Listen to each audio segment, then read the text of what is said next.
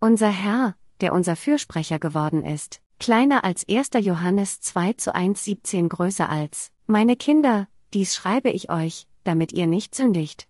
Und wenn jemand sündigt, so haben wir einen Fürsprecher bei dem Vater, Jesus Christus, der gerecht ist. Und er ist die Versöhnung für unsere Sünden, nicht allein aber für die unseren, sondern auch für die der ganzen Welt. Und daran merken wir, dass wir ihn kennen, wenn wir seine Gebote halten. Wer sagt, ich kenne ihn, und hält seine Gebote nicht, der ist ein Lügner, und in dem ist die Wahrheit nicht. Wer aber sein Wort hält, in dem ist wahrlich die Liebe Gottes vollkommen. Daran erkennen wir, dass wir in ihm sind. Wer sagt, dass er in ihm bleibt, der soll auch leben, wie er gelebt hat. Meine Lieben, ich schreibe euch nicht ein neues Gebot, das ihr von Anfang an gehabt habt.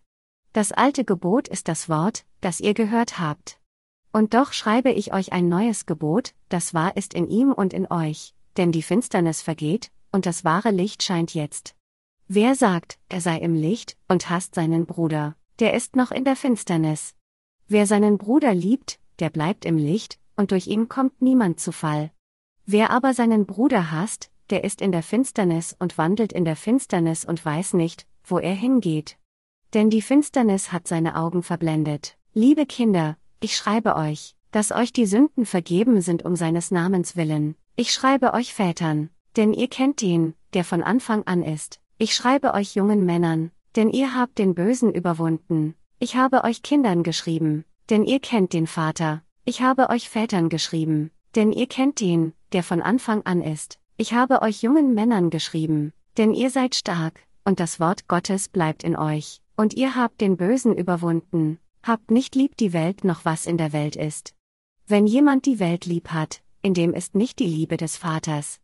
Denn alles, was in der Welt ist, des Fleisches Lust und der Augen Lust und hoffärtiges Leben, ist nicht vom Vater, sondern von der Welt.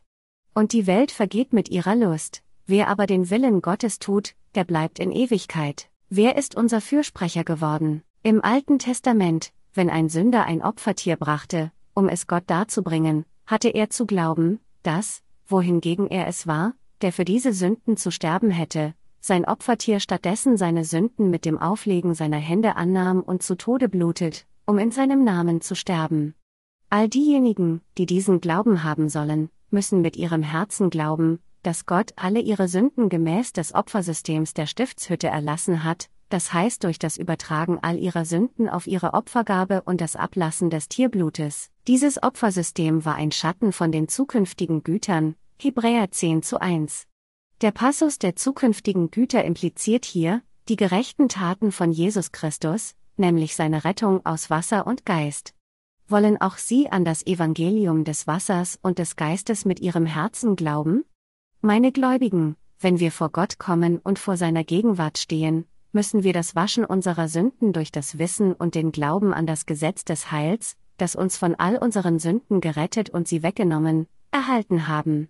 Wir müssen auch wissen und mit unserem Herzen glauben, dass dieses Heil des Waschens der Sünde ganz und gar die Barmherzigkeit Gottes und seiner Liebe ist, und es ist mit diesem Wissen und Glauben, dass wir vor Gott stehen müssen, als der einzige Weg und Glaube für uns alle, um von all unseren Sünden gerettet zu werden, müssen wir glauben, dass Jesus Christus der Sohn Gottes ist und dass er, indem er auf diese Erde gekommen ist, die Taufe von Johannes dem Täufer erhielt und so die Sünden der Welt auf sich nahm und am Kreuz starb und von den Toten auferstanden ist, uns in der Tat vollkommen von all unseren Sünden, Verurteilung und Tod gerettet hat. Es ist letztendlich durch Glauben an das Evangelium des Wassers und des Geistes, dass wir die Vergebung unserer Sünden erhalten haben. Indem Jesus Christus auf diese Erde gekommen ist, getauft wurde und sein Blut am Kreuz vergoss, hat er alle unsere Sünden ein für allemal vollständig ausgelöscht. In Hebräer 10 Uhr 11 bis 13 heißt es, und jeder Priester steht Tag für Tag da und versieht seinen Dienst und bringt oftmals die gleichen Opfer dar, die doch niemals die Sünden wegnehmen können. Dieser aber hat ein Opfer für die Sünden dargebracht, und sitzt nun für immer zur Rechten Gottes und wartet hinfort, bis seine Feinde zum Schemel seiner Füße gemacht werden. Meine lieben Mitchristen, Jesus Christus hat die Sünden der Menschheit, einschließlich all ihrer Sünden, ein für allemal ausgelöscht, indem er auf diese Erde gekommen ist, sich taufen ließ und sein Blut vergoss. Er löschte nicht nur die Sünden aus, die Sie und ich seit unserer Geburt begangen haben, sondern er löschte auch alle Sünden unserer Nachkommen ein für allemal aus. Jesus Christus ist der eine, der unsere Sünden auf sich genommen hat und für uns gestorben ist, der eine, der das Opfer der Erlösung dargebracht hat. Indem Jesus auf diese Weise das ewige Sündopfers mit seiner Taufe und dem Kreuz gegeben hat, hat er für immer unsere Erlösung vollendet. Sie können das Waschen ihrer Sünden nur erhalten, wenn sie glauben, dass Jesus Christus alle unsere Sünden für immer mit dem Evangelium des Wassers und des Geistes ausgelöscht hat. Glauben Sie. Sie werden dann die ewige Vergebung ihrer Sünden erhalten und ewiges Leben erhalten. Daher ist es für uns von entscheidender Bedeutung zu erkennen, dass es durch den Glauben an Jesus Christus ist, dem Hausherr des Evangeliums des Wassers und des Geistes, dass wir die ewige Vergebung der Sünde empfangen können. Diejenigen, die an die Taufe, die der Messias empfing, und das Blut, das er am Kreuz vergoss, als ihre eigene Vergebung der Sünde glauben, wurden tatsächlich von all ihren Sünden ein für allemal erlassen. Aber diejenigen, die nicht an das Evangelium der Wahrheit glauben, werden zweifellos der Verurteilung ihrer Sünden gegenüberstehen, wenn der Tag von Gottes Gericht kommt. Gott lässt sie vorerst in Ruhe, aber wenn der Tag des Gerichts kommt, wird absolut jeder, der Sünde hat, verurteilt und für immer leiden. Diejenigen, die die Vergebung ihrer Sünden durch Glauben an das Evangelium des Wassers und des Geistes erhalten haben, werden im Gegensatz dazu in der Lage sein, an der Herrlichkeit des Reiches Gottes teilzuhaben. In welchem Buch stehen ihre Namen jetzt geschrieben? Offenbarung 20 Uhr 12 bis 15 erzählt uns, dass diejenigen, die Sünde in ihren Herzen haben, ihre Namen in den Büchern der Taten geschrieben stehen haben, während diejenigen, die die Vergebung ihrer Sünden durch Glauben erhalten haben und somit ohne Sünde sind, ihre Namen im Buch des Lebens geschrieben stehen haben. Weil jeder als Sünder geboren wird, wird jeder Name automatisch in die Bücher der Taten geschrieben, allerdings, dank des Herrn, der unsere Sünden erlassen hat, wurden die Namen der Gläubigen aus den Büchern der Taten ausgelöscht und stattdessen jetzt im Buch des Lebens geschrieben. Diese Passage sagt auch, dass diejenigen, deren Namen in den Büchern der Taten geschrieben stehen, die sind, die Sünde in ihrem Gewissen haben, und deshalb wird er sie alle in das ewige Feuer werfen. Offenbarung 20, 15. Dies ist das Urteil des zweiten Todes, das jeder Sünder erwartet. Dieses Urteil des zweiten Todes ist das Urteil der Sünde, die Verurteilung, die Sünder in den Pfuhl des Feuers wirft, um dort für immer zu leben. Diejenigen, deren Namen im Buch des Lebens geschrieben stehen, sind andererseits diejenigen, die glauben, dass Gott sie wahrheitsgemäß von all ihren Sünden gerettet hat. Sie sind diejenigen, die an Gottes Heil glauben, das aus blauem, aus rotem Purpur und aus Scharlach und feinem gezwirntem Leinen gewirkt ist, und die durch ihren Glauben in das Tor der Stiftshütte, das Tor des Himmels, eingetreten sind. Unser Herr hat die großen Segnungen des Heils denen geschenkt, die wirklich die Vergebung der Sünden ihres Gewissens durch Glauben an das Evangelium des Wassers und des Geistes erhalten haben. Diese Menschen, deren Sünden Gott erlassen hat, sind diejenigen, die wissen, wie Jesus Christus alle Sünden ihrer gesamten Lebenszeit ausgelöscht hat, und daran glauben. Es ist wegen diesem Glauben von uns, dass Gott uns gestattet, von ihm die ewige Vergebung unserer Sünden zu empfangen. Dies steht in Hebräer 10 Uhr 19 bis 22 geschrieben, weil wir denn nun, liebe Brüder, durch das Blut Jesu die Freiheit haben zum Eingang in das Heiligtum, den er uns aufgetan hat als neuen und lebendigen Weg durch den Vorhang, das ist, durch das Opfer seines Leibes, und haben einen hohen Priester über das Haus Gottes, so lasst uns hinzutreten mit wahrhaftigem Herzen in vollkommenem Glauben, besprengt in unseren Herzen und los von dem bösen Gewissen und gewaschen am Leib mit reinem Wasser. Durch die Taufe und das Blut von Jesus haben wir diese Kühnheit erhalten, in das Heiligste einzutreten.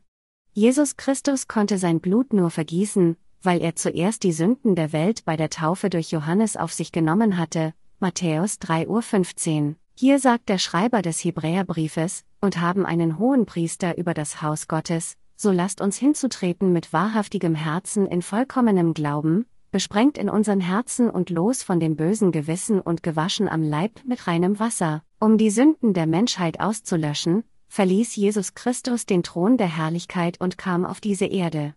So wie Gott durch den Propheten Jesaja verheißen hatte, wurde Jesus nach etwa 700 Jahren, seit Jesaja dies prophezeit hatte, tatsächlich durch den Leib der Jungfrau Maria auf diese Erde geboren. Der Messias selbst kam auf diese Erde im Fleisch eines Menschen verkörpert und nahm unsere Sünden durch seine Taufe im Jordan auf sich. Warum musste Jesus, der wahre Gott, von einem Mann, Johannes dem Täufer, getauft werden? Diese Frage ist seit Jahren jedem Wahrheitssucher ein Geheimnis. Doch dank des Herrn hat er, uns wissen lassen das Geheimnis seines Willens nach seinem Ratschluss, den er zuvor in Christus gefasst hatte, Epheser 1 zu 9. Der Herr hat uns dazu gebracht, die Bedeutung seiner Taufe zu erkennen, die das Evangelium des Wassers und des Geistes darstellt, das ursprüngliche Evangelium, das seine Apostel empfangen und gepredigt haben. Wenn hier steht, und haben einen hohen Priester über das Haus Gottes, bezieht sich dieser hohe Priester auf Jesus Christus. Jesus Christus ist der hohe Priester des Himmelreichs, und die Rolle des irdischen Hohepriesters wurde von Johannes dem Täufer erfüllt. Warum sonderte Gott einen Mann namens Johannes aus, der der größte von allen war, die von einer Frau geboren wurden? Dies geschah, damit Jesus von Johannes dem Täufer getauft werden würde. Um uns von unseren Sünden zu retten, mit anderen Worten, senkte Gott selbst als der himmlische Hohepriester seinen Kopf zu Johannes dem Täufer, dem Vertreter der gesamten Menschheit, Matthäus 11.11, Uhr 11, und empfing die Taufe, durch die er die Sünden der Welt annahm. Es war, um unsere Sünden zu tragen, dass Jesus Christus seinen Leib als unsere eigene Opfergabe vorsah und von Johannes dem Täufer getauft wurde. Jesus Christus wurde Gott dem Vater als unsere Versöhnung angeboten. In Bezug darauf sagt Hebräer, dass unsere Herzen los von dem bösen Gewissen und gewaschen am Leib mit reinem Wasser wurden. Hebräer 10.22 Uhr. Die Passage sagt daher auch, so lasst uns hinzutreten mit wahrhaftigem Herzen in vollkommenen Glauben. Hebräer 10, 22. Dies sagt uns, dass diejenigen, die erkannt haben, dass sie Haufen von Sünde sind, los von dem bösen Gewissen und gewaschen am Leib mit reinem Gewissen sind. Dieses reine Wasser bezieht sich auf die Taufe, die Jesus erhalten hat, 1. Petrus 3.21 Uhr. Wissen Sie, wie viele Sünden Sie während Ihrer ganzen Lebenszeit begehen? Menschen werden mit der Sünde aus dem Mutterleib geboren und sind daran gebunden, ihre ganze Lebenszeit Sünden bis zu dem Tag zu begehen, an dem sie sterben. Jeder, mit anderen Worten, wird mit über einem Dutzend von sündigen Gedanken geboren, böse Gedanken, Unzucht, Diebstahl, Mord, Ehebruch, Habgier, Bosheit, Arglist, Ausschweifung, Missgunst, Lästerung, Hochmut, Unvernunft, Markus 7.20 bis 22. Und sie sündigen ihr ganzes Leben lang sowohl mit ihrem Körper als auch mit ihrem Herzen. Weil sie immer unzureichend sind, begehen sie diese verschiedenen Arten von Sünde ohne Unterlass.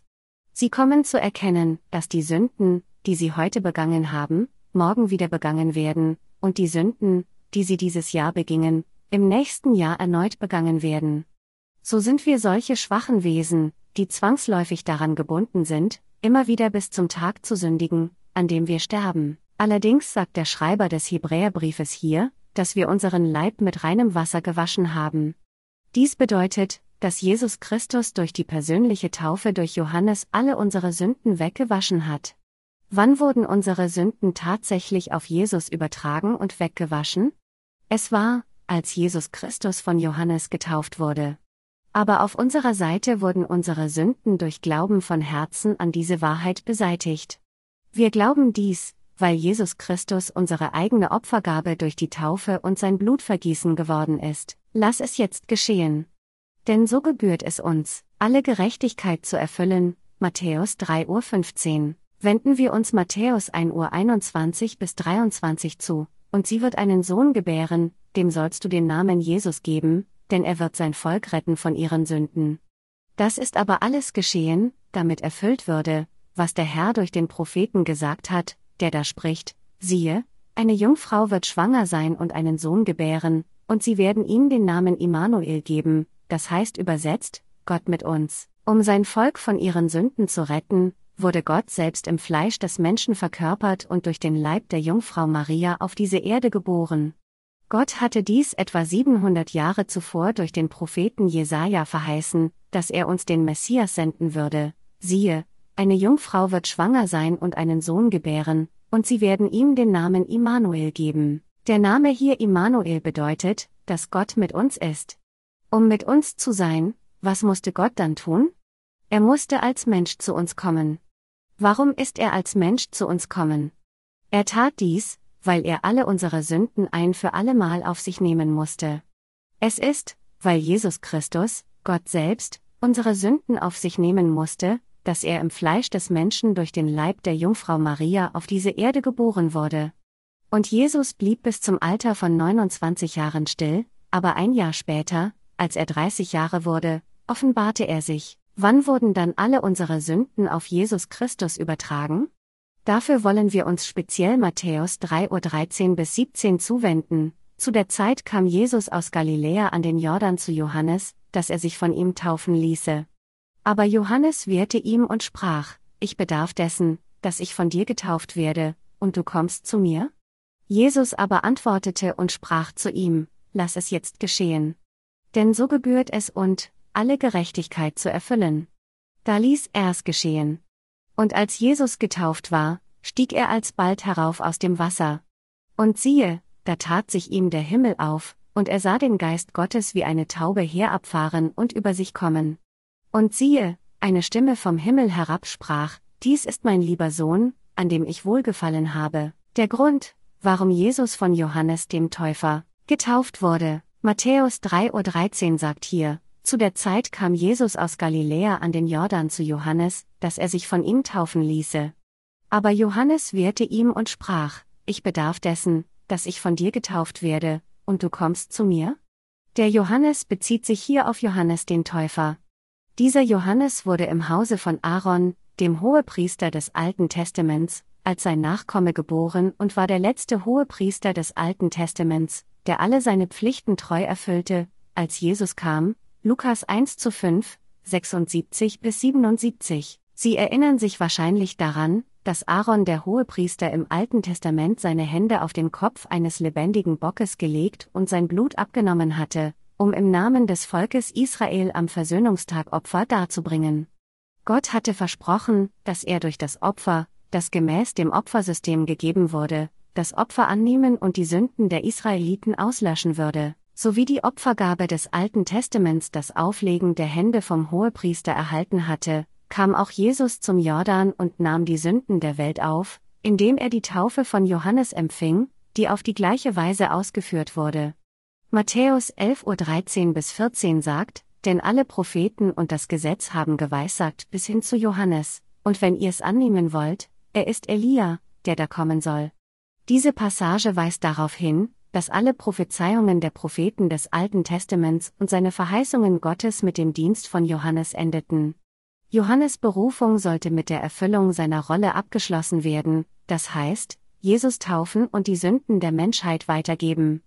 Durch das eigentliche Übertragen der Sünden der Welt endete das Zeitalter der Verheißung und die Zeit des tatsächlichen Heils des Herrn begann also mit der Taufe, die Jesus von Johannes erhalten hatte. Wer ist Elia?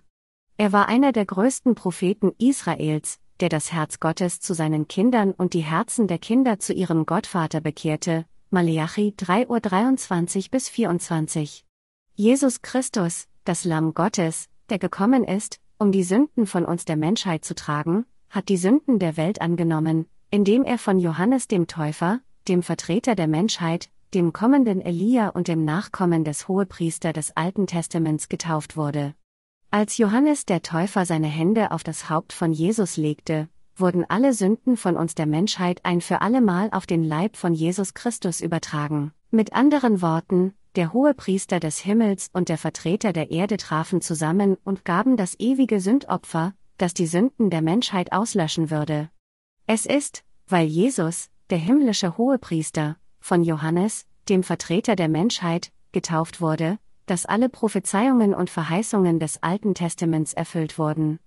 Dies ist, warum Jesus hier sagte, denn alle Propheten und das Gesetz haben geweissagt bis hin zu Johannes. In Matthäus 11.14 Uhr heißt es außerdem, und wenn ihr es annehmen wollt, er ist Elia, der da kommen soll, Jesus selbst nannte Johannes Elia. Diese Passage war tatsächlich im Alten Testament prophezeit worden.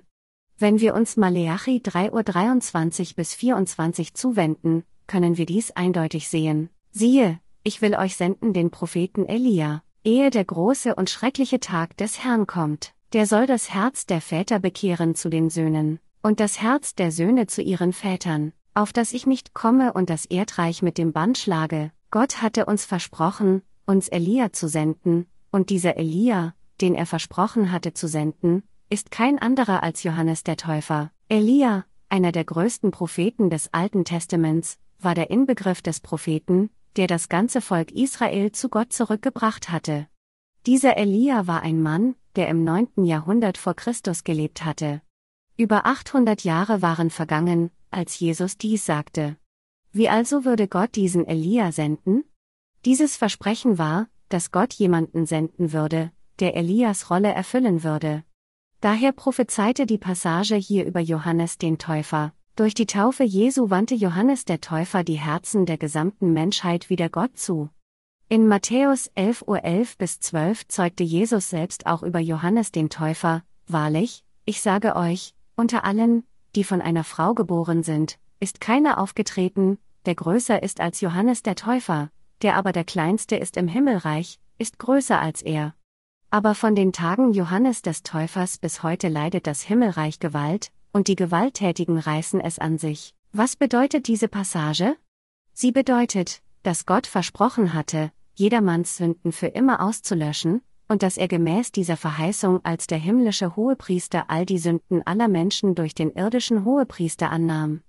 Und sie verkündet, dass jeder, der an Jesus Taufe glaubt, jetzt kühn durch seinen Glauben in den Himmel eintreten kann, da es nicht möglich war, alle unsere Sünden für immer mit dem Blut der Lämmer und Stiere des Alten Testaments ein für allemal zu erlassen, war ein anderes Opfer erforderlich. Doch auf dieser Erde gab es keine solche makellose Opfergabe, die alle unsere Sünden vollständig und für immer auslöschen konnte, deshalb musste der Sohn Gottes, Jesus Christus, der ohne Sünde war, auf die Erde kommen und die Opfergabe selbst werden. Als Jesus Christus so auf diese Erde kam, um das ewige Sündopfer für sein Volk darzubringen, musste es auch ein Vertreter der Menschheit geben, den Hohepriester, der die Sünden an ihn, das Lamm Gottes, weitergeben würde. Deshalb gab es Johannes den Täufer, ein Nachkomme von Aaron, den Gott für diesen Zweck vorbereitet hatte. Nur Aaron und seine Nachkommen, die die Hohepriester des Alten Testaments waren, waren qualifiziert, das Opfer am Versöhnungstag darzubringen. Als solches konnte Gott nicht einfach irgendjemanden als irdischen Hohepriester nehmen. Also bereitete Gott diesen Vertreter der Menschheit aus dem Haus des Hohepriesters vor, das heißt, von den Nachkommen Aarons. Dieser Vertreter war Johannes der Täufer, der von Zacharias und Elisabeth sechs Monate vor der Geburt Jesu geboren wurde. Beide Eltern von Johannes, Zacharias und Elisabeth, waren auch Nachkommen von Aaron. Daher konnte Johannes der Täufer, dessen Eltern Aarons Nachkommen waren, sein Priestertum als von Gott festgelegter Hohepriester erfüllen, und er war der Vertreter der Menschheit, der wirklich qualifiziert war, alle ihre Sünden an Jesus weiterzugeben. Weil Johannes der Täufer der kommende Elia war, der die Herzen der Kinder zu ihren Vätern bekehren würde, der irdische Hohepriester, den Gott vorbereitet hatte, hatte er Jesus Christus in einer Form des Auflegens der Hände Alten Testaments zu taufen, der die Opfergabe wurde. Johannes der Täufer taufte Jesus, indem er seine Hände auf sein Haupt legte. Jesus war derzeit 30 Jahre alt. Aarons Nachkommen sollten ihre Priesterschaft im Alter von 30 Jahren beginnen, 4. Mose 4 zu 3. Als Johannes der Täufer Jesus taufte, wurden alle Sünden der Menschheit auf ihn übertragen. Deshalb brauchen wir kein Opfer mehr, um unsere Sünden auszulöschen, Hebräer 10, 18. Johannes der Täufer war der letzte Hohepriester des Alten Testaments. Gott sandte Johannes den Täufer, den Elia, der kommen sollte, und sechs Monate später sandte er seinen Sohn Jesus als das ohne Sünde und makellose Opfer für die Menschheit. Indem er Johannes Jesus die Taufe geben ließ und Jesus diese Taufe von Johannes empfing, hatte Gott alle unsere Sünden auf Jesus übertragen. Auf diese Weise wurde die Vorsehung und die Verheißungen Gottes erfüllt. Johannes der Täufer, der irdische Hohepriester, legte seine Hände auf das Haupt Jesu, unsere eigene Opfergabe. Und als Jesus dieses Auflegen der Hände erhielt, ging er ins Wasser und tauchte dann wieder auf. Jesus erhielt die Taufe, die alle Gerechtigkeit Gottes erfüllte. Dass Jesus ins Wasser ging, impliziert seinen Tod. Und dass er wieder aus dem Wasser kam, symbolisiert seine Auferstehung. Und das Auflegen der Hände, das Jesus von Johannes erhalten hat, sagt uns, dass er alle unsere Sünden angenommen hat. Diese Taufe von Jesus, die in Matthäus 3.13 bis 17 aufgezeichnet ist, war, um die Sünden der Welt anzunehmen. Um unsere Sünden auf sich zu nehmen, suchte Jesus Christus von Johannes dem Täufer im Jordan getauft zu werden, wo Johannes die Israeliten zur Buße taufte. Zuerst protestierte Johannes, indem er sagte, ich bedarf dessen, dass ich von dir getauft werde, und du kommst zu mir? Johannes der Täufer suchte Jesus Taufe zu verhindern, weil er wusste, dass, während er nur der Hohepriester dieser Erde war, Jesus Christus der Hohepriester des Himmels war, und er konnte es nicht ertragen, es zu wagen, als bloßer Mensch, seine Hände auf Gottes eigenes Haupt zu legen. Aber Jesus war in der Lage, ihm mit Nachdruck zu befehlen, lass es jetzt geschehen. Warum kam der Hohepriester des Himmels auf diese Erde? Er kam auf diese Erde, um uns für immer ein für allemal von unseren Sünden zu retten, nicht durch das Blut von Böcken und Kälbern, sondern indem er seinen eigenen Leib opferte, Hebräer 9, 12. Indem Jesus seine Taufe von Johannes empfing, nahm er alle unsere Sünden der Welt auf seinen Leib an, und indem er diesen Leib Gott, dem Vater, anbot, hat er uns von all unseren Sünden gerettet. So nahm Jesus alle unsere Sünden durch die Taufe an, bot seinen Leib Gott dem Vater an, indem er gekreuzigt wurde, und ist dadurch unsere eigene Opfergabe für die Sühne all unserer Sünden geworden, wodurch wir alle gerettet wurden. Dann sagte Jesus fest zu diesem zögernden Johannes, lass es jetzt geschehen. Denn so gebührt es uns, alle Gerechtigkeit zu erfüllen. Johannes der Täufer erkannte dann auch Jesus Willen und gehorchte ihm. Schließlich legte er seine Hände auf das Haupt des Messias, und dieser war der Moment, in dem der Wille Gottes ordnungsgemäß erfüllt wurde. So sagt die Bibel, und als Jesus getauft war, stieg er alsbald herauf aus dem Wasser. Und siehe, da tat sich ihm der Himmel auf, und er sah den Geist Gottes wie eine Taube herabfahren und über sich kommen. Und siehe, eine Stimme vom Himmel herab sprach, Dies ist mein lieber Sohn, an dem ich wohlgefallen habe, Matthäus 3 Uhr 16 bis 17. Das Wort Taufe bedeutet gewaschen zu werden, unter Wasser getaucht zu werden und begraben zu werden. Wenn Sünde weitergegeben wird, muss derjenige sterben, der diese Sünde angenommen hat. Also der, der die Sünde übergab, ist davon gewaschen, und da der, der diese Sünde annahm, dafür sterben muss, muss er begraben werden. Es ist, mit anderen Worten, als Symbol dieses Todes, dass Jesus ins Wasser gegangen ist. Johannes der Täufer, der Vertreter der Menschheit, der kommende Elia und Hohepriester, taufte Jesus und gab damit die Sünden der Welt an Jesus Christus weiter, den Retter, der auf diese Erde kam, um alle vollkommen von der Sünde zu retten. Die geistliche Bedeutung der Taufe ist die Weitergabe der Sünde. Was ist dann die geistliche Bedeutung des Auflegens der Hände? Das Auflegen der Hände bedeutet auch, Sünde weiterzugeben oder Sünde zu übertragen. Daher sind das Auflegen der Hände des Alten Testaments und die Taufe des Neuen Testaments gleich. Als solches, durch das Auflegen seiner Hände auf Jesu Haupt, taufte Johannes der Täufer ihn, um all die Sünden der Welt zu übertragen. Dass Jesus alle unsere Sünden durch die Taufe auf sich nahm, war passend, um alle Gerechtigkeit Gottes zu erfüllen. Was ist die Bedeutung der Worte denn so in der Passage, lass es jetzt geschehen? Denn so gebührt es uns, alle Gerechtigkeit zu erfüllen. Das Wort für denn so ist Hutos im Griechischen, was bedeutet nur auf diese Weise, am passendsten oder es gibt keinen anderen Weg als diesen. Dieses Wort zeigt, dass Jesus die Sünden der Menschheit durch die Taufe, die er von Johannes erhalten hat, irreversibel auf sich genommen hat. Mit anderen Worten, nichts anderes war angemessen, um alle Gerechtigkeit Gottes zu erfüllen, als diese Methode, die Johannes der Täufer, der Vertreter der Menschheit mit sich brachte, um Jesus, den Sohn Gottes, zu taufen und ihn damit die Sünden von uns der Menschheit aufnehmen ließ. Es steht geschrieben, denn so also hat Gott die Welt geliebt, dass er seinen eingeborenen Sohn gab, damit alle, die an ihn glauben, nicht verloren werden, sondern das ewige Leben haben. Johannes 3, 16. Gott der Vater sandte seinen Sohn Jesus Christus auf diese Erde und ließ ihn auf diese Weise vom Vertreter der Menschheit taufen.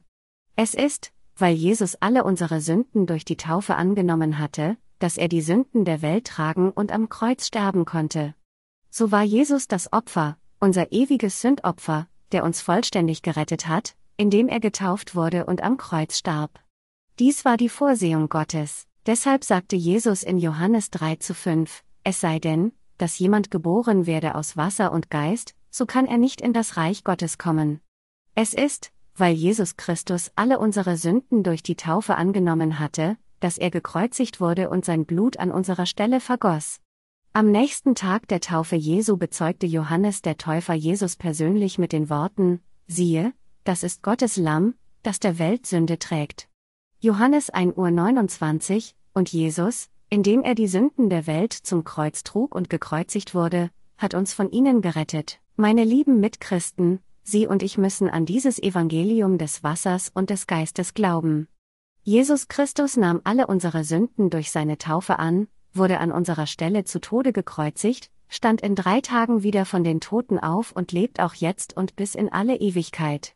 Sie müssen jetzt auch an Jesus Christus als ihren Gott und Retter glauben. Durch die Annahme all unserer Sünden durch seine Taufe und das Sterben am Kreuz hat Jesus vollständig das Gesetz erfüllt, das erklärt, dass der Sündesold der Tod ist. Auf diese Weise hat unser Herr Sie und mich von all unseren Sünden gerettet. Dies ist der Grund, warum Gott der Vater die Tore des Himmels öffnete, als sein Sohn getauft wurde. Die Bibel sagt, dass, als Jesus getauft war und aus dem Wasser kam, die Tore des Himmels geöffnet wurden, und siehe, da tat sich ihm der Himmel auf, und er sah den Geist Gottes wie eine Taube herabfahren und über sich kommen. Und siehe, eine Stimme vom Himmel herab, dies ist mein lieber Sohn, an dem ich wohlgefallen habe, Matthäus 3 Uhr 16 bis 17. Gott war erfreut, dass Jesus getauft wurde. Unser Gottvater hat die Erlösung durch seinen Sohn erfüllt. Er nahm seinen eigenen Sohn als Opfergabe für unsere Sünden, ließ ihn all unsere Sünden und unsere Verurteilung tragen und hat dadurch die gesamte Menschheit gerettet. Um die Menschheit von all ihren Sünden genauso zu retten, wie er es im Alten Testament versprochen hatte, hat Gott der Vater seine Gerechtigkeit nach seiner versprochenen Weise erfüllt. In der heutigen Schriftpassage sagt der Apostel Johannes, Meine Kinder, dies schreibe ich euch, damit ihr nicht sündigt. Und wenn jemand sündigt, so haben wir einen Fürsprecher bei dem Vater, Jesus Christus, der gerecht ist. Und er ist die Versöhnung für unsere Sünden, nicht allein aber für die unseren, sondern auch für die der ganzen Welt. 1. Johannes 2 zu 1 bis 2. Wir müssen erkennen, dass Johannes vom Evangelium des Wassers und des Geist durch diese Passage spricht. Mit anderen Worten, Jesus hat alle Sünden der Welt ausgelöscht. Wer wurde die Versöhnung für die ganze Welt? Jesus Christus ist der Herr, der, um alle Sünden der Welt auszulöschen, von Johannes dem Täufer getauft wurde und dadurch alle Sünden der ganzen Welt auf sich genommen und sie alle ein für allemal weggewaschen hat. Was der Apostel Johannes hier also sagt, ist nicht, dass wir jedes Mal, wenn wir in dieser Welt sündigen und wann immer wir Bußgebete sprechen, täglich von unseren Sünden vergeben werden, sondern dass Jesus Christus alle unsere Sünden ein für allemal durch das Evangelium des Wassers und des Geistes erlassen hat. Wer ist unser Fürsprecher? Allein Jesus Christ, der uns von den Sünden der Welt befreit hat, ist unser Fürsprecher. Die Passage sagt uns, mit anderen Worten, dass, wenn jemand in dieser Welt sündigt, wir Jesus Christus als unseren Fürsprecher vor dem Vater haben. Der Fürsprecher bezieht sich hier auf unseren Herrn, was bedeutet, dass Jesus Christus zu unserer Verteidigung in Bezug auf unsere Sünden zum Vater spricht. Jesus Christus ist der Retter, der uns vollkommen von all den Sünden der Welt gerettet hat. Dies ist warum, wenn irgendein Gläubiger an das Evangelium des Wassers und des Geistes sündigt, Jesus Christus, der unser Retter geworden ist, zum Gottvater spricht und uns sogar mit den Worten verteidigt, um all seine Sünden auszulöschen, wurde ich von Johannes dem Täufer getauft. Deshalb ist er nicht schuldig, Vater, denn er glaubt an das Evangelium des Wassers und des Geistes. Du, mein Kind, Fürchte dich nicht wegen deiner Sünden, die du an diesem Tag begangen hast. Weißt du nicht, dass all diese Sünden auch durch meine Taufe und Blutvergießen am Kreuz weggewaschen wurden? Du musst sie nur zugeben und sie einfach vor Gott bekennen und Vertrauen in das Evangelium des Wassers und des Geistes haben und wieder darüber nachdenken. Was ist wahres Bekenntnis? Es ist, unsere täglichen Sünden zu bekennen, indem wir unseren Glauben an das Evangelium, des Wassers und des Geistes platzieren. Diese Passage erzählt uns, dass wir, nachdem wir an das Wort des Evangeliums des Wassers und des Geistes glauben, wenn wir erneut Sünden vor Gott begehen, diese Sünden Jesus Christus bekennen und glauben müssen, dass der Herr sogar diese Sünden weggenommen hat. Was wir hier eindeutig erkennen müssen, ist, dass unsere Sünden nicht aufgrund unserer Bekenntnis selbst ausgelöscht werden. Vielmehr ist es, weil unser Herr unsere persönlichen Sünden durch die Taufe, die er empfing, auf sich genommen hat, dass diese persönlichen Übertretungen von uns durch unseren Glauben entfernt wurden. Das liegt daran, dass unser Herr, als er auf diese Erde kam und von Johannes dem Täufer getauft wurde, bereits all die Sünden der Welt ein für allemal auf sich genommen hatte. Und weil er bereits die Verurteilung unserer Sünden am Kreuz trug, ist alles, was wir tun müssen, sie durch Glauben an das Evangelium des Wassers und des Geistes zu bekennen. Als solches, indem wir so glauben, dass unser Herr all die Sünden weggenommen hat, die wir jemals begangen haben und die wir während unseres gesamten Lebens auf dieser Erde begehen werden, werden wir von all unseren Sünden gerettet und von unserer Schuld befreit. Was der Apostel Johannes uns hier sagt, ist, dass er möchte, dass wir in Jesus Christus nie wieder an die Sünde gebunden sind. Deshalb wurde Jesus Christus selbst die Versöhnung für unsere Sünden vor Gott dem Vater. Der Apostel Johannes, mit anderen Worten, ermahnt uns, im vollkommenen Evangelium zu wohnen und durch Glauben ein vollkommenes Leben zu leben. Nur dann können wir wirklich das wahre Leben des Glaubens leben. Es ist, wenn wir diese Wahrheit kennen, dass wir all unsere Sünden allein im Herrn gewaschen haben konnten und dass wir nie wieder durch unsere Schwächen gebunden werden, und wir können Gottes Arbeiter werden. Mit anderen Worten, durch Glauben an das Evangelium des Wassers und des Geistes sind wir nicht mehr unter der Verdammnis, und dies ist, was es möglich macht, das wahre Bekenntnis des Glaubens zu machen, das es uns ermöglicht, Jesus Christus als unseren wahren Retter zu bezeichnen. Warum? Weil durch Glauben an das Evangelium des Wassers und des Geistes in unseren Herzen können nun alle von uns kühn vor den heiligen Gott kommen. Diejenigen, die an das Evangelium des Wassers und des Geistes glauben, das wahre Evangelium, das unser Herr uns gegeben hat, sind von all den Sünden, die sie begangen haben, ein für allemal befreit worden. Es ist nur durch Glauben an dieses vollkommene Evangelium, dass wir vollkommen von all diesen Sünden, die wir während unserer gesamten Lebenszeit begehen, gerettet worden sind. Das wahre Evangelium, das uns unsere Rettung von all den Sünden der Welt gebracht hat, ist, dass, als unser Herr auf diese Erde kam und getauft wurde, er bereits die Sünden der Welt auf seinem eigenen Leib nahm. Glaube an diese Wahrheit bedeutet zu glauben, dass der Herr uns ein für allemal von all unseren Sünden gerettet hat. Nur durch Glauben an dieses Evangelium des Wassers und des Geistes können wir gerettet werden. Wir alle sündigen jedoch immer wieder, während wir in dieser Welt leben. Dies liegt daran, weil jeder Fleisch hat und daher immer unzureichend ist. Wir können jedoch nicht wieder Sünder werden.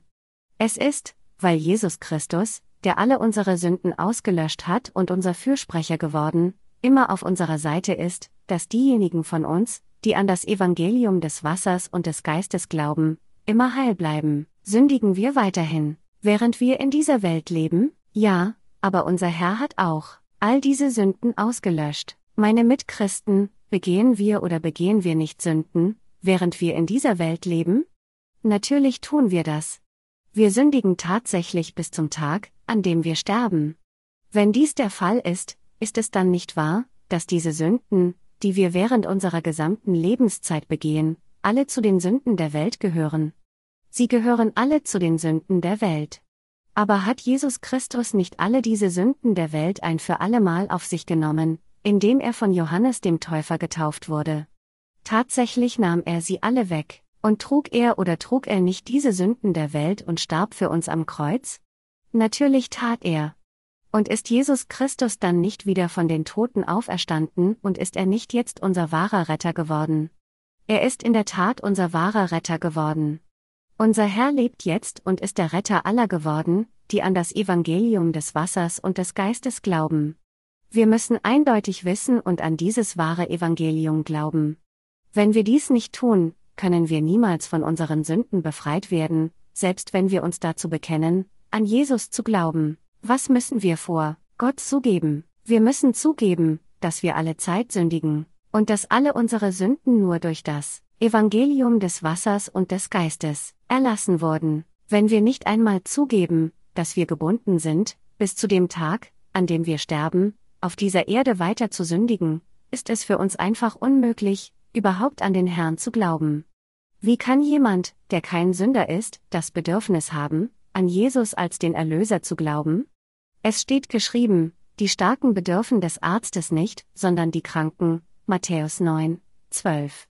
Kann jemand sagen, dass er, obwohl er zuvor gegen Gott und Menschen gesündigt hatte, nie wieder sündigen wird? Wenn wir überzeugt von uns sind, dass wir nie wieder sündigen werden, und wenn wir so perfekt sind, tatsächlich nicht wieder zu sündigen, was ist dann für uns die Notwendigkeit, an Jesus als unseren Erlöser zu glauben, wenn jemand nicht weiß, dass Jesus all die Sünden der Welt weggenommen hat, und sich der Wahrheit nicht bewusst ist, dass Jesus alle Gerechtigkeit Gottes erfüllt hat, indem er alle unserer Sünden durch Johannes den Täufer auf sich genommen hat, als er getauft wurde, könnte diese Person von ihren Sünden gerettet werden, indem sie nur irgendwie an den Herrn glaubt? Wer wagt es zu sagen, dass er zuversichtlich genug ist, nie wieder zu sündigen? Meine Mitheiligen, durch die Taufe, die Jesus von Johannes dem Täufer erhalten hat, nahm er alle Sünden auf sich, die Sie und ich während unserer ganzen Lebenszeit begangen haben. Deshalb müssen wir an diesen Jesus glauben, der all die Sünden unserer ganzen Lebenszeit durch seine Taufe als unser Erlöser weggenommen hat, und nur wenn wir daran glauben, können wir ohne Sünde werden. Bevor wir an den Herrn als unseren Erlöser glauben, müssen wir zuerst zugeben, dass wir die Samen der Übertretung sind und dass wir gebunden sind, unser Leben lang bis zu dem Tag, an dem wir sterben, weiter zu sündigen. Nur diejenigen, die ihre sündige Natur vor Gott anerkennen, können den richtigen Glauben haben, und nur sie können an das wahre Evangelium des Wassers und des Geistes glauben. Es ist äußerst wichtig, dass wir gegenüber Gott zugeben, dass wir bis zum Tag, an dem wir sterben, gebunden zu sündigen sind. Wann immer wir in dieser Welt sündigen, sei es aus unseren Schwächen oder aus irgendeinem Grund, müssen wir zugeben, dass wir gesündigt haben, und wir müssen auch anerkennen, dass Jesus all diese Sünden ein für allemal bei der Taufe durch Johannes den Täufer auf sich genommen hat und dass all unsere Sünden tatsächlich auf ihn übertragen wurden, nur dann können wir den wahren Glauben haben. Es ist, wenn wir solchen Glauben haben, dass wir uns weit weg von all unseren Sünden und all der Verurteilung der Sünde bewegen und dem Herrn wirklich stattdessen nahe kommen. Es ist im Evangelium des Wassers und des Geistes, dass wir wirklich rein werden und weg von der Finsternis sein können, anstatt zu versuchen, unsere Sünden vor Gott zu verbergen, während wir unser Glaubensleben vor ihm leben, müssen wir vor sein helles Licht der Wahrheit kommen und bekennen, Herr, ich bin solch ein Sünder. Ich bin gebunden bis zum Tag, an dem ich sterbe, zu sündigen, aber ich glaube, dass Jesus auf diese Erde gekommen ist, um mich von meinen Sünden zu retten, und dass er all die Sünden dieser Welt bei der Taufe durch Johannes den Täufer angenommen hat. Durch Glauben an die Wahrheit des Evangeliums des Wassers und des Geistes und Bekenntnis unserer Sünden kommen wir Gott in seinem Licht der Wahrheit näher, denn der Herr hat alle unsere Sünden ein für allemal durch das Wasser und den Geist auf sich genommen. So wie die Opfergabe des Alten Testaments die Sünden der Israeliten mit dem Auflegen der Hände annahm, nahm unser Herr Jesus all die Sünden der Welt durch Johannes den Täufer an. Für uns ist es der wirklich richtige Glaube, so an das zu glauben, was der Herr für uns getan hat. Wenn unser Glaube nicht so ist, sondern wir die Sünden, die wir in dieser Welt begehen, vor Gott verbergen und versuchen, unsere Sünden durch etwas Gutes und Tugendhaftes tun zu sühnen, weit davon entfernt erlöst zu werden, werden wir am Ende tiefer in die Grube einer noch größeren Sünde fallen. Wenn dies geschieht, werden unsere Herzen durch unsere Sünden verfinstert und wir werden uns so schämen, dass wir nicht fähig sind, anderen gegenüberzutreten. Ohne Glauben an das Evangelium des Wassers und des Geistes können wir weder den Namen Gottes anrufen noch richtig von falsch unterscheiden, denn unsere Vernunft, Weisheit und Wahrnehmung werden alle getrübt sein. Dies ist, was Satan uns geschehen lassen will. Für diejenigen, die nicht an das Evangelium des Wassers und des Geistes glauben und daher nicht nur ihre Sünden nicht an Jesus weitergegeben, sondern sogar versuchen, sich vor Gott zu verstecken, wird der große Zorn Gottes folgen. Warum müssen wir die Sünden bekennen, die wir begehen? Es ist, um in Gottes Licht der Wahrheit zu weilen, das heißt, im Evangelium des Wassers und des Geistes. Wir müssen Gott bekennen, dass unsere Samen solche sind, dass wir einfach nicht anders können, als weiter zu sündigen, und wir müssen auch glauben, dass unser Herr durch die Taufe all diese Sünden auf sich genommen hat, die wir in dieser Welt bis zu dem Tag begehen, an dem wir sterben. Wir müssen glauben, dass unser Herr auf diese Weise die Sünden der Welt geschultert, sie zum Kreuz getragen und die ganze Verurteilung der Sünde durch sein Blutvergießen getragen hat. Es ist somit durch Glauben an die Wahrheit des Evangeliums des Wassers und des Geistes, dass Jesus für immer der Retter der Gläubigen geworden ist.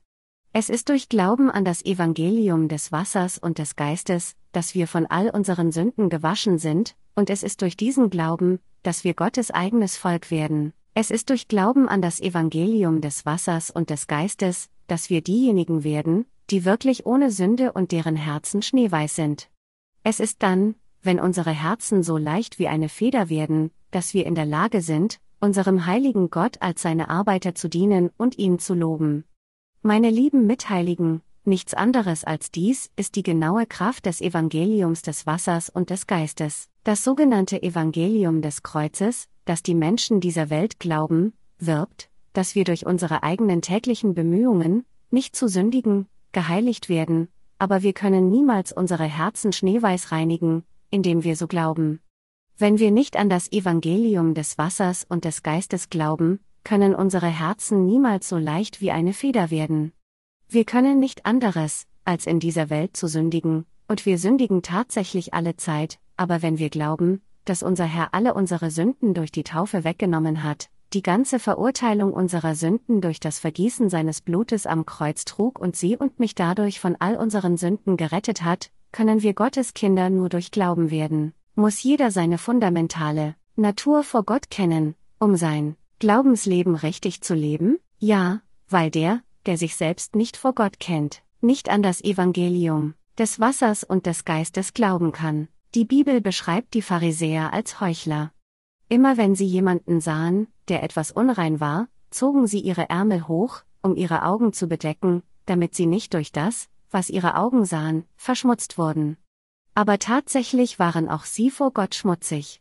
Sie waren die Art von Menschen, die sich selbst ganz und gar nicht kannten und nur allzu eifrig waren, andere zu Tode zu steinigen, und sich ständig auf das Gesetz beriefen. Dies ist nicht anderes als das traurige Porträt der heutigen weltlichen Christen und die Diener des Satans. Diejenigen, die sich selbst nicht kennen, sollten zunächst von Sokrates lernen. Was sagte er zu uns? Er sagte einst, erkenne dich selbst. Was für ein weiser Spruch ist das? Es gab viele Philosophen auf dieser Welt, aber niemand hatte so eine berühmte Bemerkung hinterlassen wie diesen Spruch. Sokrates sagte etwas, das eines großen Philosophen würdig war. Viele seiner zeitgenössischen Philosophen rühmten sich allein ihrer Weisheit, sprachen erhaben von Askese und Hedonismus und erzählten jedem, wie man lebt. Aber Sokrates kümmerte sich nicht um sie und sagte einfach, erkenne dich selbst. Bevor du etwas sagst, erkenne zuerst, wer du wirklich bist. Wenn du selbst so viele Mängel hast, was qualifiziert dich dazu, zu kommentieren, ob andere richtig oder falsch gemacht haben? Die Bibel macht auch diesen Punkt. Jesus sagt, du Heuchler, zieh zuerst den Balken aus deinem Auge, danach sieh zu, wie du den Splitter aus deines Bruders Auge ziehst, Matthäus 7 zu 5. Dies, meine Mitchristen, ist der Grund, warum wir uns darüber im Klaren sein müssen, wer wir wirklich sind und dass wir sündige Wesen sind. Sie müssen erkennen, dass unser Herr der wahre Retter der Sünder geworden ist, und sie müssen anerkennen, dass ihre Herzen durch Glauben an das Evangelium des Wassers und des Geistes federleicht werden müssen. Sie müssen die Tatsache anerkennen, dass sie unzählige Sünden begehen, während sie auf dieser Erde leben, und sie müssen ihre täglichen Sünden jeden Tag Gott bekennen, indem sie ihren Glauben an das Evangelium des Wassers und des Geistes platzieren. Und sie müssen auch erkennen, dass ihre Sünden nicht mehr in ihrem Herzen sind, weil sie glauben, dass unser Herr alle ihre Sünden durch die Taufe weggenommen hat. Es ist durch Glauben, dass Jesus die ganze Verurteilung ihrer Sünden trug, dass ihr Herz leicht wie eine Feder wird. Unsere Herz ist das eines Menschen, der durch Glauben an die Wahrheit des Evangeliums des Wassers und des Geistes alle seine Sünden anerkannt und an Jesus weitergegeben hat.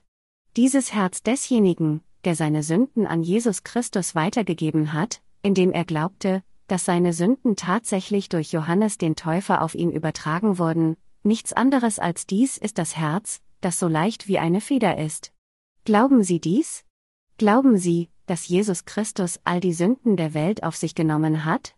Glauben Sie, dass er zur Versöhnung für unsere Sünden geworden ist? Glauben Sie, dass Jesus Christus unser Helfer ist? Glauben Sie, dass er der Herr ist, der all unsere Sünden ausgelöscht hat? Wann immer wir wegen unserer Schwächen stolpern und wann immer wir mangeln, kommt unser Herr zu uns und sagt zu uns, ich habe auch diese Sünde weggenommen. Ich bin dein Retter. Ich trug all deine Sünden. Du bist mein Volk, und du bist mein Kind. So ist es durch Glauben, dass wir seine Kinder geworden sind. Ich danke unserem Gott für diese reichliche Gnade. Der Apostel Johannes sagte, meine Kinder, dies schreibe ich euch, damit ihr nicht sündigt. Und wenn jemand sündigt, so haben wir einen Fürsprecher bei dem Vater, Jesus Christus, der gerecht ist. Und er ist die Versöhnung für unsere Sünden, nicht allein aber für die unseren, sondern auch für die der ganzen Welt. Meine Gläubigen, es gibt viele Pharisäerähnliche Menschen, die im völligen Widerspruch zu dieser Passage leben. Solche Menschen glauben, dass sie sehr tugendhaft und ehrlich sind. Sie sind wahrscheinlich auf einige recherchierende Berichte im Fernsehen gestoßen, in denen unmoralische und skrupellose Handlungen von einigen unehrlichen Menschen aufgedeckt wurden.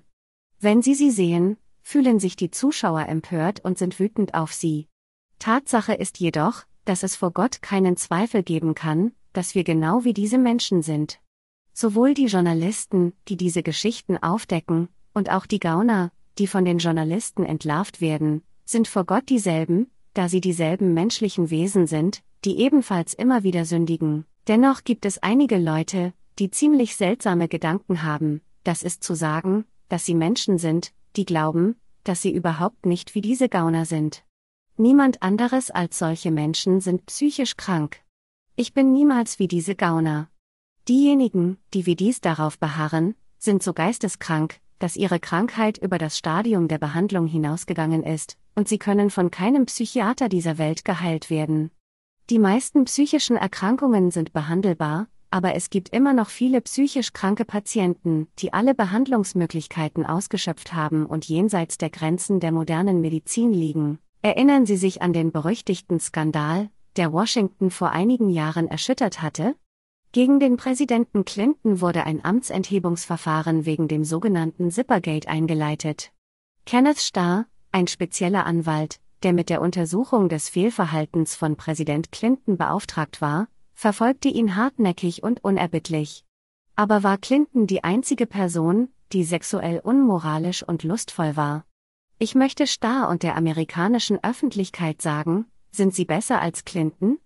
Kennen Sie sich selbst? Die Bibel sagt, Sie sind allesamt Sünder und ermangeln des Ruhmes, den Sie bei Gott haben sollten, und werden ohne Verdienst gerecht aus seiner Gnade durch die Erlösung, die durch Christus Jesus geschehen ist. Römer 3 Uhr 23 bis 24.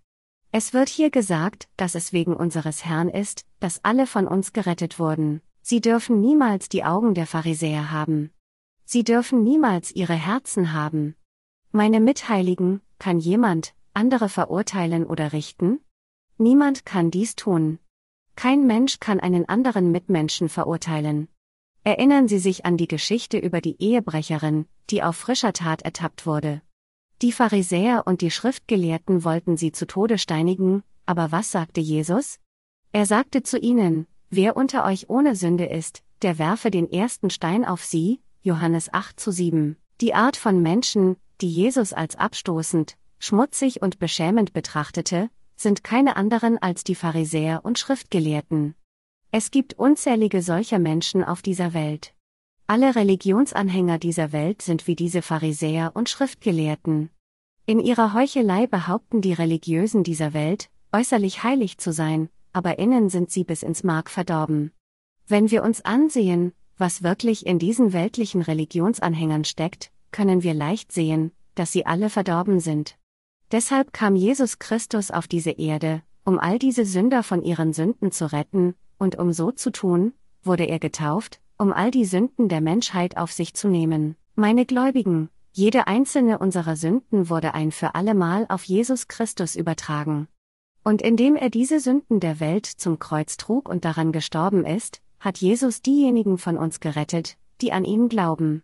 Daher ist es durch Glauben an das Wort Gottes, dass man vollkommen gerettet werden kann, wie die Bibel sagt, denn wenn man von Herzen glaubt, so wird man gerecht, und wenn man mit dem Munde bekennt, so wird man gerettet. Römer 10.10 Uhr 10. Was muss dann anerkannt und geglaubt werden? Wir müssen erkennen, dass wir wertlose Wesen sind, die bis zu dem Tag, an dem wir sterben, zu Sündigen gebunden sind, und wir müssen an das Evangelium des Wassers und des Geistes glauben. Und um einen solchen konsequenten Glauben zu haben, müssen wir all die Sünden bekennen, die wir begehen. Wir müssen sie wie folgt bekennen, Herr, ich begehe täglich Sünden. Nicht ein Tag vergeht, an dem ich nicht sündige, sondern an jedem Tag ende ich damit, alle Arten von Missetaten begangen zu haben. Aber du, mein Herr, hast auch all diese Sünden weggenommen. Wir müssen bekennen, wie wir wirklich sind, und wir müssen an das Evangelium des Wassers und des Geistes glauben. Wenn wir nicht so tun, können wir niemals von unseren Sünden gerettet werden. Mit anderen Worten, wir alle können nicht von unseren Sünden gerettet werden, wenn wir nicht an das Evangelium des Wassers und des Geistes glauben. In 1. Johannes 2 zu 3 bis 11 sagt der Apostel Johannes ausführlich, und daran merken wir, dass wir ihn kennen, wenn wir seine Gebote halten. Wer sagt, ich kenne ihn, und hält seine Gebote nicht, der ist ein Lügner, und in dem ist die Wahrheit nicht. Wer aber sein Wort hält, in dem ist wahrlich die Liebe Gottes vollkommen. Daran erkennen wir, dass wir in ihm sind. Wer sagt, dass er in ihm bleibt, der soll auch leben, wie er gelebt hat. Meine Lieben, ich schreibe euch nicht ein neues Gebot, das ihr von Anfang an gehabt habt. Das alte Gebot ist das Wort, das ihr gehört habt. Und doch schreibe ich ein neues Gebot, das wahr ist in ihm und in euch, denn die Finsternis vergeht, und das wahre Licht scheint jetzt. Wer sagt, er sei im Licht, und hasst seinen Bruder, der ist noch in der Finsternis. Wer seinen Bruder liebt, der bleibt im Licht, und durch ihn kommt niemand zu Fall. Wer aber seinen Bruder hasst, der ist in der Finsternis und wandelt in der Finsternis und weiß nicht, wo er hingeht, denn die Finsternis hat seine Augen verblendet. Der Hauptpunkt, den diese Passage umfasst, ist dieser, wer seine Gebote hält, weiß, dass er in Gott weilt. Aber der, der sie nicht hält, weilt in der Finsternis. Nach Gottes Geboten zu leben bedeutet für uns, Gott zu lieben und einander zu lieben. In einer einzigen Frage geht es hier darum, ob die Gerechten einander lieben oder nicht. Mit anderen Worten, es geht darum, ob die Gerechten einander hassen und eifersüchtig aufeinander sind oder ob sie einander lieben, ob sie wissen oder nicht, dass sie Gottes eigenes Volk geworden sind, ob sie erkennen, dass sie von Jesus Christus in dieselbe Gnade gekleidet wurden, und einander dieselbe Anerkennung geben, und ob sie einander lieben oder nicht. Es wird hier gesagt, dass der, der nicht liebt, in der Finsternis ist, und dass der, der in der Finsternis ist, seine Augen wegen dieser Sünde verblendet hat. Der Apostel Johannes spricht auch über die neuen und alten Gebote mit den Worten, das alte Gebot ist das Wort, das ihr gehört habt. Und doch schreibe ich euch ein neues Gebot. Ob alt oder neu, alle Gebote laufen auf Liebe hinaus. So wie das Gesetz des Alten Testaments uns geboten hat, Gott zu lieben und unseren Nächsten wie unseren eigenen Leib zu lieben, konzentriert sich das neue Gebot auf die Liebe, auf das, was Jesus uns gesagt hat, liebt einander, wie ich euch geliebt habe. Diejenigen, die nicht lieben, egal aus welchem Grund, sündigen gegen Gott und leben ihr Leben keineswegs nach seinem Willen. Sie sind äußerst arrogant und stehen vor Gott, als ob sie Richter wären. Solche Menschen sind am bösesten. Meine Gläubigen, diese Lektion gilt gleichermaßen für uns alle, für alle unsere Brüder und Schwestern des Glaubens sowie für die Diener Gottes, die alle ihr Glaubensleben leben. Nichts könnte widersprüchlicher sein, als zu glauben, dass wir problemlos sind, während wir auf andere als schlechter als wir herabsehen, und jeden Fehler herauspicken, die andere haben, während wir völlig unfähig sind, unsere eigenen Fehler zu sehen. Wir müssen deshalb wirklich einander lieben. Unsere Herzen müssen sich wirklich umeinander kümmern. Diese Liebe sollte nicht nur oberflächlich gezeigt werden, sondern wir müssen uns gegenseitig aus tiefstem Herzen schätzen und erkennen, dass unsere Glaubensgeschwister unserer eigenen Rasse und des Volkes Gottes angehören. Dieses fürsorgliche Herz muss unseres sein. Jeder, der dieses liebende Herz nicht hat, ist auf einem falschen Weg. Die Schwächen anderer in unseren eigenen Vorteil zu verwandeln, ist keine Liebe. Die Schwächen anderer in unsere eigenen Schwächen zu verwandeln, ist das, worum es in der Liebe geht. Für diejenigen, die Freude an den Schwächen anderer finden und sie zu ihren eigenen Nutzen machen, kann dies nur bedeuten, dass sie die Liebe bereits verlassen hat. Sie weilen tatsächlich nicht mehr im Wort unseres Herrn. Obwohl sie die Vergebung ihrer Sünden erhalten haben mögen, wandeln sie nicht im Wort. Gott kann sich nicht mit solchen Menschen vereinen, die die Schwächen anderer zu ihrem Vorteil nehmen und daran Freude finden, und sie werden am Ende von allen wegdriften. In Christus müssen wir alle zusammen eins werden, so wie feines Mehl zu einem Teig wird. So wie Mehl nur dann zu Brot und Nudeln werden kann, wenn es zuerst zu einem Teig geknetet wird, wird sich, wenn sie ganz alleine verstreut bleiben, sich dies auf nichts belaufen. Jeder von uns, der alleine steht, wird beim geringsten Wind leicht weggeblasen. So wie jedes Weizenkorn zuerst gemahlen werden muss und das daraus resultierende Mehl zu einem Teig geknetet werden muss, um daraus essbares Brot zu werden, ist es nur, wenn wir Gerechten uns vereinen und eins mit Gott werden, dass wir würdige Arbeiter vor ihm werden. Deshalb müssen wir alle eins werden und einander lieben. Wir müssen uns alle an unseren Herrn erinnern, der unser Fürsprecher geworden ist.